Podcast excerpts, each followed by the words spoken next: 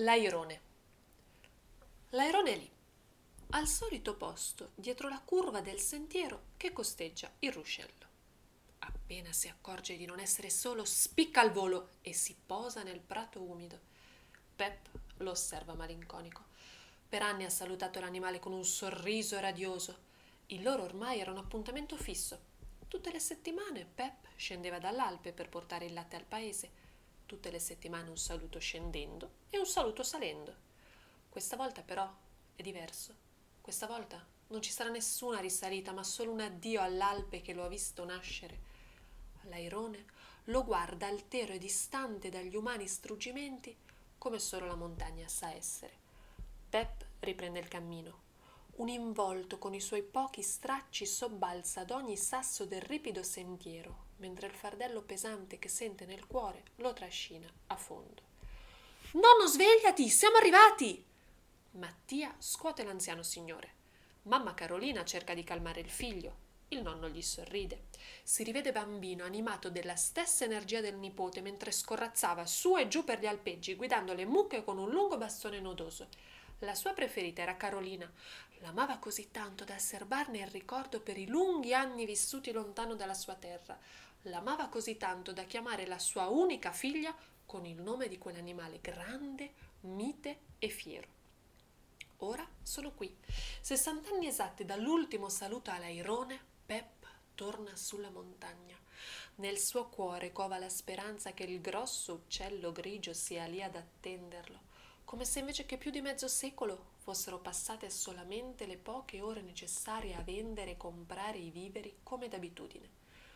Da quando era emigrato non aveva mai voluto tornare alla montagna. Troppe ferite, troppo dolore. Non si può estirpare un albero dal suo bosco e provare a ripiantarcelo anni dopo. Non funzionerebbe.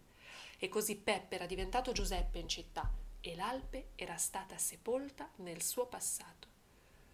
«Tu devi essere Giuseppe!» Lo zio Rino, alto e severo, lo aspettava in stazione. La fame sull'Alpe si faceva sentire e il padre di Peppe era convinto, in buona fede, che il futuro per il figlio fosse oltre i pascoli.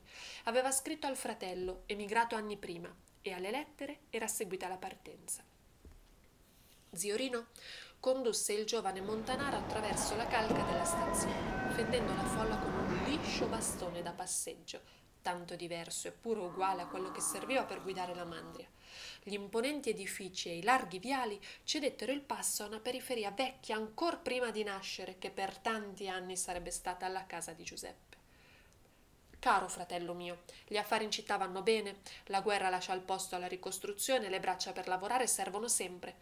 Mandami pure il ragazzo, se sarà un buon lavoratore non gli mancherà un tetto e del pane. Di più non posso offrire, ma se avrà le capacità potrà costruirsi un futuro con le sue mani. Rino». Il disprezzo per le proprie origini aveva reso Rino sordo ad ogni malinconia e ben presto Giuseppe aveva seguito il suo esempio, non per disprezzo, ma per il troppo dolore della distanza.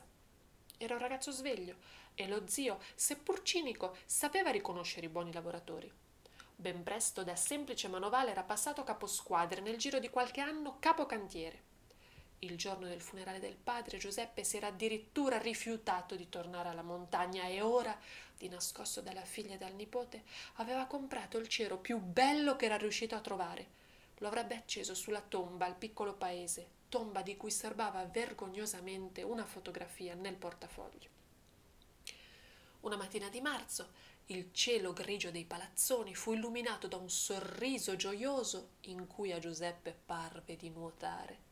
Neanche sei mesi dopo la nuova segretaria si ritrovò nuova moglie e la piccola famiglia si ingrandì presto con tre ragazzi scalmanati e una bimba. Ormai l'Alpe era solo uno sfumato ricordo e Giuseppe apprezzava le comodità della vita cittadina. Non parlava volentieri del passato e Carolina avrebbe scoperto l'origine del suo nome solamente alla nascita del figlio Mattia, poco dopo la morte della mamma. «Papà, vieni a vivere con me, Massimo, e poi tra un po' saremo in tre e avrò bisogno di una mano».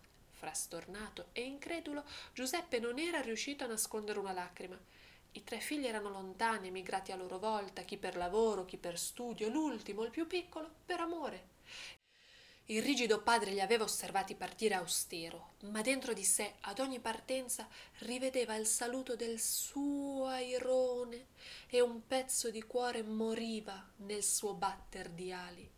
Era rimasta solo Carolina, figlia inconsapevole dei tormenti del padre. Giuseppe si rifiutava di parlare del passato, non voleva aprire la porta della sua vita, la sua vera vita, prima della lunga agonia dettata dalla lontananza. Era stato felice in città, aveva amato e desiderato, la moglie Maria si era fatto un nome, una posizione, aveva cresciuto bravi ragazzi, ma non si era mai più sentito così libero e completo come quando, dopo una giornata a strappare sterpi, a manovrare la zangola, si fermava ad osservare il cielo notturno al canto dei grilli.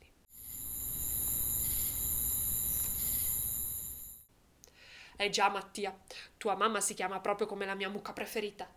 Come aveva riso il nipotino e come si era indignata la madre. Al solo pensarci a Giuseppe ancora si incurvano le labbra in un sorriso.